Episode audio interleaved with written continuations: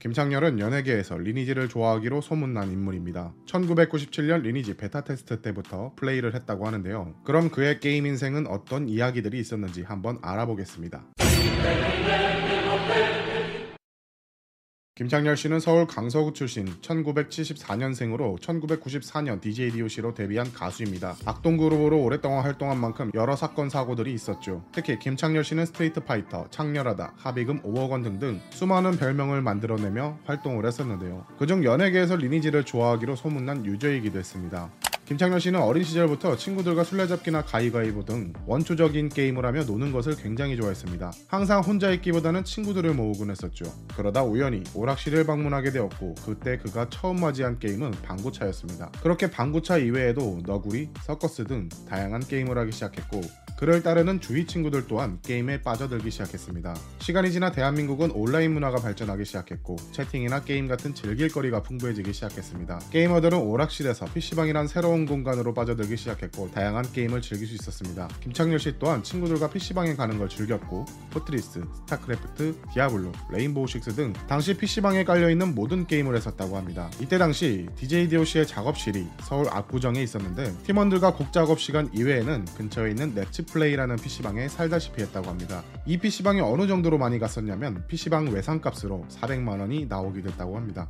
김창렬 씨는 1997년 리니지 베타 테스트 시절부터 플레이를 했습니다. 그는 다양한 게임을 해왔지만 리니지를 시작하고 나서 게임에 대한 열정이 불타올랐다는데요. 가수 활동을 하면서도 계속 게임을 하고 있었고 당시 리니지의 성지라고 불렸던 서울 신촌에 위치한 판기아 PC방까지 원정을 다니며 게임을 했다고 합니다. 그때 거기서 만난 리니지 초창기 유명 유저들 황혼, 불멸자, 사부원 등등을 만나게 되었다고 합니다. 그리고 리니지를 했던 유저라면 한 번씩 이상은 경험해본다는 현피나 사기도 당한 적이 있었다고 하는데요. PK, player kill, 현피, 현실 PK. 김창렬 씨는 리니지를 하면서 현피를 한 적이 있었습니다. 당시 리니지는 필드나 던전에서 플레이어들끼리 싸움이 가능하다는 걸 활용해 게임을 홍보했었을 만큼 이런 전쟁의 구도를 참 잘 만들어내기도 했는데요. 그것에 대한 부작용 때문인지 아무 이유 없이 플레이어를 죽이는 일명 막피 유저들이 리니지에선 일상이 되어버렸죠. 김창렬 씨 또한 리니지를 하면서 이런 막피 유저들에게 여러 번 죽임을 당하게 되었는데 죽으면서 자신이 아끼던 장비를 떨구게 되자 그 유저에게 주소를 물어보며 현피를 유도하게 되었습니다.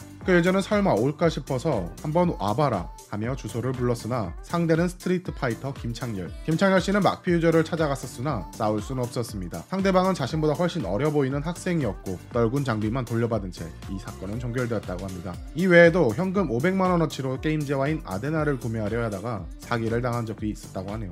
DJ DOC가 한창 흥하고 있을 때 김창렬이 리니지를 좋아한다는 이야기가 NC소프트에게까지 전달이 되었는지 NC소프트는 게임을 홍보하기 위해 김창렬 씨에게 deal을 하게 됩니다. DJ DOC 앨범에 리니지 15일 계정 쿠폰을 같이 넣어달라. 리니지는 당시 한 달 정액제나 혹은 가이드북을 구매하는 15일 정액제 등등 여러 정액제 혜택이 존재했었는데 이때가 딱 DJ DOC의 Run to 앨범이 나오기 전이었고 김창렬은 같은 멤버인 리더 이하늘에게 이 말을 전했으나 이하늘은 우리가 열심히 만든 앨범에 게임 쿠폰을 넣는 건 아니다라며 거절했다고 합니다. 이때 당시 NC에서 그 대가로 스톡 옵션을 주겠다고 했는데 세월이 지나고 보니 그걸 만약에 받았더라면 현재 30억이라는 금액이 되었다고 하네요. 후회는 하지만 우리 돈이 아니었나 보다 하고 넘겼다고 합니다. 2014년에는 리니지 15주년을 맞이해 김창렬 씨가 MC로 진행한 NC소프트 개발자 간담회도 있었는데요. 당시 간담회의 내용 중엔 자동 프로그램 연구 제재에 관한 내용이 있었습니다. 개발진들은 시스템 개선을 해주겠다고 발표를 했었는데 시간이 지나 리니지는 아예 자동을 지원하기 시작했죠.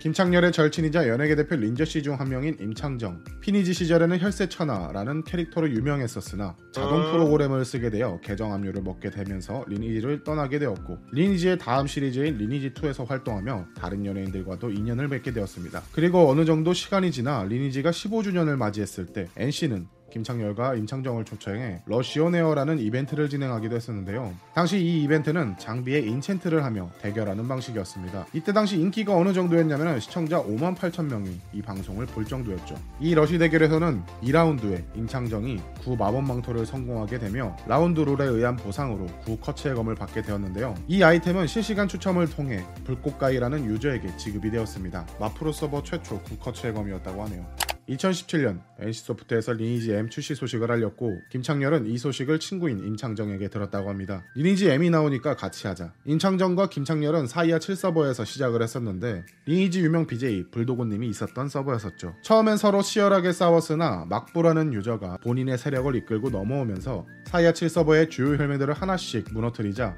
김창렬, 임창정, 불도그는 서로의 싸움을 멈추고 동맹을 하며 막부와 싸우게 됩니다.